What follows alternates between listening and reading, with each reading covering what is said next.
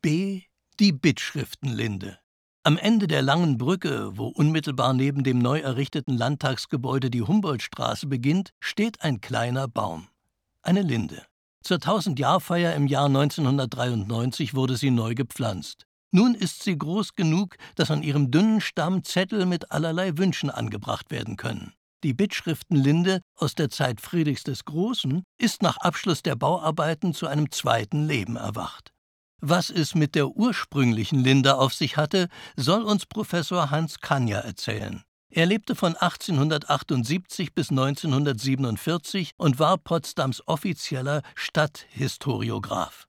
Verschiedene Gründe sprechen dafür, dass die eigentümliche Lindenpflanzung an dieser Stelle erst aus der Zeit Friedrich des Großen stammen kann. Zu vielen Tausenden bezog er, wie eine Urkunde beweist, Exemplare des Baumes am Anfang seiner Regierungszeit aus Holland. Bei der Neugestaltung des Stadtschlosses verlegte der König die ehemalige Wohnung der Herrscher aus dem Westflügel des Gebäudes in den Ostflügel. Vom Schlafzimmer und Arbeitszimmer des neuen Königsquartiers fiel nun der Blick auf die gegenüberliegende Häuserzeile mit den recht schlichten Bauten des Soldatenkönigs. Einerseits, um diese eintönige Front zu beleben, andererseits, um von seinen Zimmern einen erfreuenden Blick ins Grüne zu haben, wird der König zur Pflanzung seines Lieblingsbaumes veranlasst worden sein. Man hat anzunehmen, dass die Pflanzung in der Humboldtstraße im Zusammenhang mit der Neugestaltung des Lustgartens erfolgte vielleicht sogar den Anfang der gärtnerischen Ausschmückung der Umgebung des Schlosses bildete, da der Herrscher bereits seit 1745 in seinen neuen Zimmern wohnen konnte.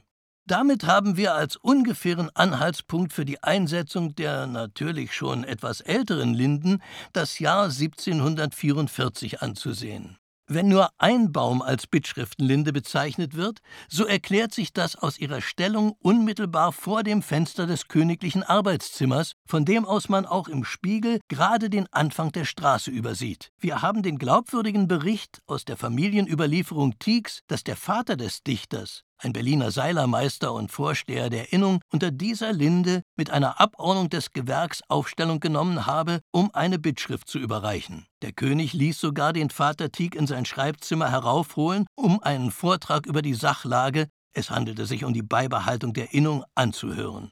Was nun die Linde selbst betrifft, so ist im Innern der jetzigen Leinwandummantelung der Stamm noch mit der Wurzel erhalten. Der Weiterbestand der 200-jährigen ehrwürdigen Linde, die von Kopf bis Fuß die alte ist, erscheint somit für lange Zeit gesichert. Soweit Hans Kanja. Er musste nicht mehr miterleben, dass die Linde zwar die Zerstörung des Zweiten Weltkrieges überlebt hat, aber im Januar 1949 dennoch gefällt wurde.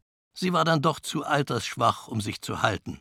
In manchen späteren Darstellungen erscheint sie als wehrloses Opfer des Kommunismus. Wie dem auch sei. In Vergessenheit geriet sie nie und fand inzwischen eine Nachfolgerin.